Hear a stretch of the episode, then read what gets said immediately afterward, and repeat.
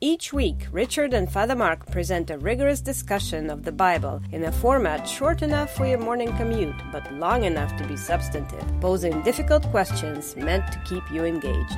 Over 24,000 episodes are downloaded each month at no charge. Please consider marking your level of support with a one time donation or by pledging a small amount per episode. To learn more, please visit patreon.com forward slash Bible. That's P A T R E O N dot com forward slash Bible. Thank you. Hi. This is Father Marc Boulos with the Bible as Literature podcast. What does it mean to be chosen in the Bible? What is the purpose of having a chosen people? How does God honor his chosen? What is expected of those who hope to join the ranks of the chosen? How long is a chosen person's tenure? Doesn't the whole idea of being chosen go against human fellowship? When it comes to the Bible, one man's curse is another man's blessing, and vice versa ad eternum. Richard and I discuss 1 Corinthians chapter 10 verses 1 to 13. You're listening to the Bible as literature.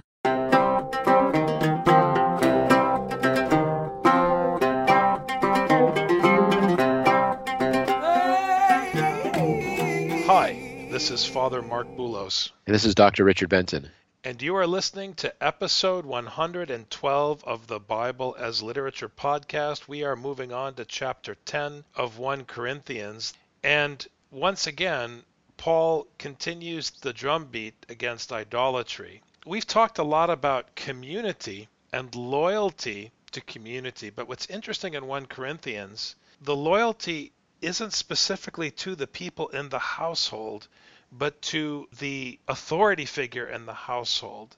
Because if your loyalty is directed to the authority figure, then everything else falls into place. And that says a lot about how Paul understands idolatry in the Old Testament. A lot of times people think loyalty is where your heart is, who are you in tune with, and that sort of thing. But loyalty really is according to people's actions. You can see by someone's actions who they are being loyal to. Oftentimes people think simplistically about idolatry, that idolatry is very narrowly about setting up some kind of idol. But idolatry is really about going after any work of one's own hands instead of following the law of God, the teaching of God, the Torah. And so anytime you follow something that makes sense to you that goes in contrast with the law of God, then you are committing idolatry. So you don't actually have to carve something out of stone to be an idolater. I don't want people to think too narrowly about this concept of idolatry. Idolatry means you have turned away from doing what God expects of you and are following something else. And in the case of First Corinthians, we know that what God expects is to follow the law of love.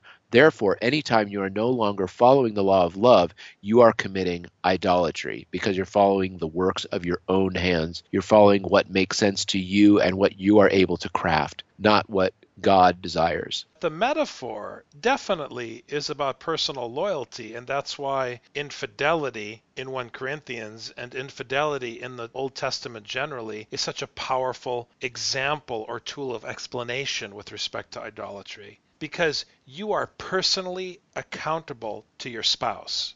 In the church, you are personally accountable to the head of the community because the head of the community is the surrogate for the authority of God the Father. Disloyalty causes the household to disintegrate. And Paul wants the community to stay integrated, to stay together. And so you are not allowed to show any kind of disloyalty. And like you're saying, Father, the main image for this in the Old Testament is husband and wife is fidelity in that respect. Now we know that God is ultimately, completely, eternally loyal. The people are the ones who show the disloyalty. So just because you got married doesn't mean everything's fine. It's whether you remain loyal to that marriage. That's where the test is, and that's what we see in this chapter. For I do not want you to be unaware, brethren, that our fathers were all under the cloud and all passed through the sea. So he, as a Jew, so that the Gentiles would not be ignorant of the Torah, is now explaining what happened to his fathers. And all were baptized into Moses in the cloud and in the sea, and all ate the same spiritual food, and all drank the same spiritual drink, for they were drinking from a spiritual rock which followed them, and the rock was Christ. That's an interesting metaphor because Peter is also understood as a rock in the New Testament. And it's pejorative when it's applied to Peter. What's going on here with Christ? The rock is what produces the water that keeps them alive in the wilderness. The rock gives life to that which is dead, as Paul talks in Romans, where Abraham, even though he was dead, was still able to produce a child. Here we have a rock in the middle of a desert, which, in spite of being a dead rock, is able to produce life. It's able to produce water they were all baptized, which I think is interesting that Paul is using the metaphor of baptism, baptized unto Moses in the cloud and in the sea. The fact that they came through these, the cloud, which was God leading them, and coming through the sea, which is where God preserved them, God was giving them life. All these metaphors build up to show that they were given life even though they should be dead. They were slaves who should have been conquered by the Egyptian army as they were being pursued, but instead God preserved them. Christ preserved them by being the rock that produces water, giving life to those who should be dead. So in the Gospels, Jesus is saying, Peter, you are the lifeless rock,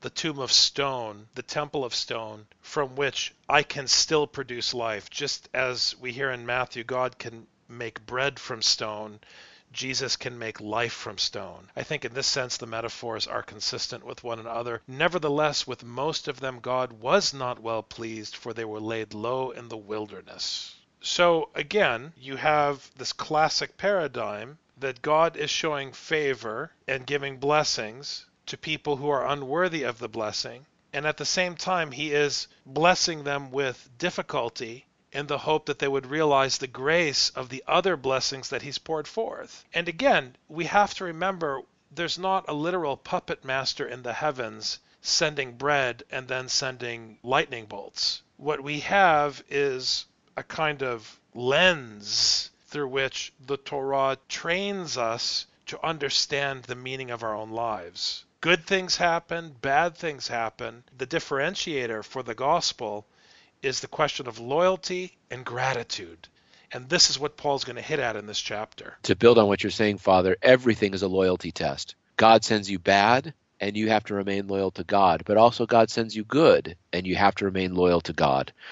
Everything is a loyalty test. Will you stay loyal to the very one who gave you life?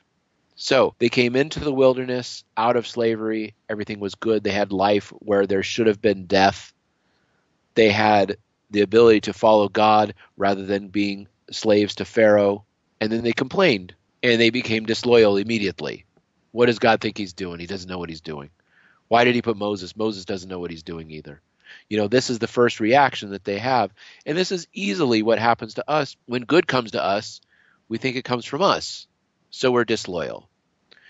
When God sends us bad, we understand that God doesn't know what he's doing by sending someone like me bad. And when I say God sends, I'm going to follow up with what you said, Father. It's not that there is a magical hand in the sky that's rolling the dice for each person. What I'm saying is that when things happen, we have to understand them as coming from God. And everything remains the loyalty test to the one who, one, gives life, and two, as Paul has said, demands love of the neighbor from us as the only law that we need to be following. Now, these things happened as examples for us so that we would not crave evil things as they also craved. And here Paul reminds me of his teaching in Romans.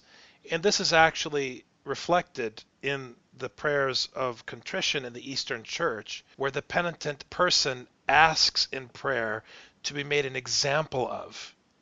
And it is referring to this paradigm in Paul's letters that the people of God, like everybody else, because we're all the same, fall short of God's generosity. They're unworthy of his generosity. And in response to his gift, they committed transgression against his authority, disloyalty. And Paul is saying God can even make their disloyalty life giving. He can bring water out of the stone. So let's not dishonor God's instruction by not learning from the example of the sins of our brothers. He's not saying one group is better than the other or you can do it better than they did. He's showing you how God is merciful and can make life even out of death. This is a parable. It's a story that teaches us what it means to be disloyal. Do not be idolaters as some of them were, as it is written. The people sat down to eat and drink and stood up to play. What a beautiful, beautiful verse from Exodus. They're fine eating what God provided them, but instead of showing gratitude after eating, they ran off to do their own thing. This is an explicit reference to the moment of the golden calf, where they took all the good things that they had and they created something with their own hands. And don't forget, why did they have gold and silver so they could make a golden calf? because God told them to borrow the gold and the silver from the Egyptians, and that God would make their heart favorable to lend all this gold and silver to the Israelites. So God made it so they could have the gold and the silver, yet the people were unhappy to not have something that they could touch in front of them. It wasn't enough that they were made safe. They wanted to be able to see and touch the thing that made them safe and seeing and touching is control. They want to be able to control and fashion and form the thing that saved them, the thing that gave them life. So they took all these things the food, the drink, as well as the gold and the silver, all granted to them by God, so that they could have something under their own control that could help them in the future, I'm assuming, with any kind of hardships they might have. They can always come back to this golden calf and everything will be fine again. I just love this verse from Exodus because it really describes what we are as human beings. We want to have something to eat and we want to have a good time. It's, it's hilarious. You could apply this in the American psychology. This could be the verse that describes what Thursday night happy hour is and what Friday night dinner out is. This is what we are. We have this bounty and we think we earned it and we want to use it to satisfy ourselves. Nor let us act immorally, as some of them did, and 23,000 fell in one day. Look, there's a judgment, friends. You can't cheat the rules because the rules aren't the rules in a book. The rules are the rules that are in the fabric of the way life works. And God is simply conveying understanding of the way life works in his instruction in his commandments. Nor let us try the Lord as some of them did and were destroyed by the serpents, nor grumble as some of them did and were destroyed by the destroyer. Without going too much into the detail of the narrative in Exodus, the point is you can try and weasel out of your death and taxes, but in the end you're going to lose because no one gets away from paying the Grim Reaper and from paying Uncle Sam. Christ is the one that gave life when they should be dead.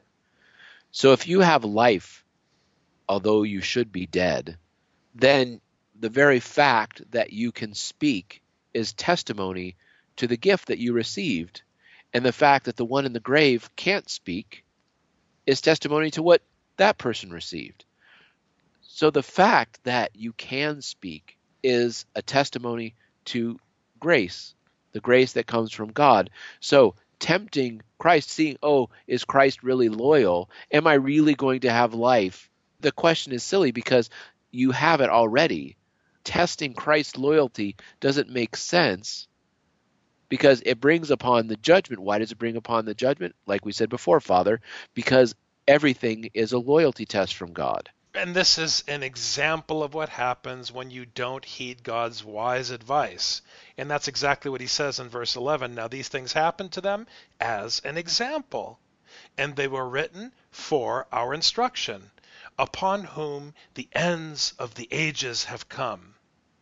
So, this really is not about the Jews. And in a way, this is why the Jewish people, the people of Israel, to be more precise, in the story of the Bible, have this special honor.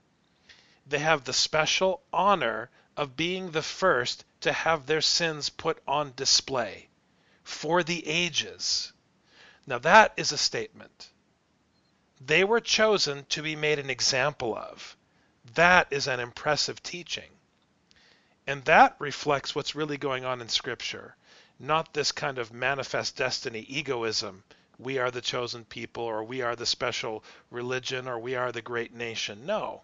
And I'm not just applying that obviously to modern Judaism, it applies equally, perhaps more so to modern Christianity and certainly to other religions. We all think that we are the ones. And Paul is saying, You are not the ones in Scripture unless you are the ones who are made an example of and shamed. And 1 Corinthians is inviting you to join the ranks of those who have been shamed to the ends of the ages. What a statement. The modern tendency is to not see oneself in these stories. We over historicize and we say, oh, that happened back then. That was something that happened. Right now, I don't happen to be in Egypt. I don't happen to be in slavery. I don't happen to be traveling through the Red Sea. Therefore, this doesn't apply. These were created as examples so that you would not fall into the same trap. It's trying to describe a trap, it's not trying to describe Egypt. Therefore, let him who thinks he stands take heed that he does not fall. You think you have the right religion, you think you have the right belief, you think you're in the right group, you think you know the gospel, you savvy theologians in Roman Corinth. Be careful, because what you think you know will hurt you. No temptation has overtaken you but such as is common to man, meaning you're no different than anybody else. It's true, what I say also in Romans, that the point is that there's no difference between a Jew and a Gentile. But if that's the case, you're no different than the Jews who had the honor of being codified as examples of human sin to the end of the ages. And this isn't an example of Israelite sin or Hebrew sin. This is an example of human sin into which you yourselves have fallen. That's why Paul is bringing it up. This word common to man, sometimes in this particular translation, the New American Standard Bible, they translate koinos as common because it's linking it to the word community.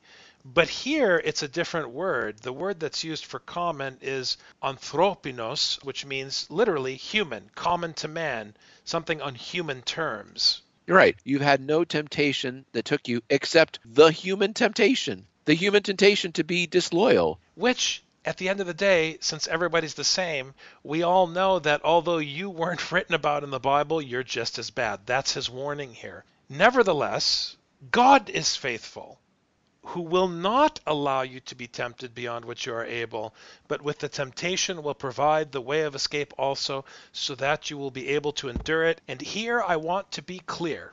This is often used when someone experiences a tragedy. You often hear people say, God will not give you something that you couldn't handle. And then the person who's suffering thinks their way through their suffering and views it as a test and so forth and so on. That, in principle, is a functional way of dealing with someone who's been traumatized. But it's very important that everyone understand that people are not fragile, generally speaking. So Paul is not talking again about a puppet master who decides how much you should suffer. Suffering is part of life. You ask a biologist about suffering, and she'll tell you if things didn't die, things wouldn't live. So you have to think about this in terms of science because scripture is about behavioral science. And behavioral science, because behavior is a manifestation of biology, is really a part of the biological reality of creation. And the fact is, you're going to suffer. And the fact is that human biology, like all biology, is as resilient as it needs to be and is able to recover from trauma, and trauma is essential. All Paul is saying here is that there is a way to ascribe meaning to suffering that is helpful. And Correct. that is the way you escape. There is a way you can assign meaning to people's betrayal of each other that is helpful. And that is how you find freedom and koinonia, fellowship. I mean, look, there are temptation that strikes humanity in which one has to be loyal to death. So, is it more than you can take? Because that's what it is. Oh, God doesn't give you any more than you can take, as if God doesn't want to cause you too much pain. He'll cause you a little bit of pain, but not very much pain, or not too much pain, because different people can take certain amounts of pain. I don't know about that, but the fact is, we do know that the temptation to be disloyal can go all the way to death, as we see in the crucifixion, that he might make a way to escape escape isn't necessarily what we think of in human terms. Escape may mean that you can still show loyalty. There is no situation that God presents that is presented to us in which we are not able to show loyalty. And you're only as good or as wicked as your last decision. So, the other aspect of this, to your point, Richard, is that you may have shown disloyalty to your spouse. You may have shown disloyalty to your teacher. You may have shown disloyalty to your children, which all reflects on God. It's showing disloyalty ultimately to the patriarch, the real patriarch who is the father. Paul is saying if you learn from that disloyalty, you can keep moving forward and you can always choose a different path. And if you keep choosing the right path, it lessens the burdens of your own mistakes. Thanks very much, Richard. I know you're not feeling well today, so I appreciate your commitment to the podcast and us doing this remotely. There is always a way to escape the temptation of not recording. there you go. You have a great day. Take care. Thank you, Father. You've just heard the Bible as literature. Thanks for listening. The Bible as Literature is a production of the Ephesus School Network.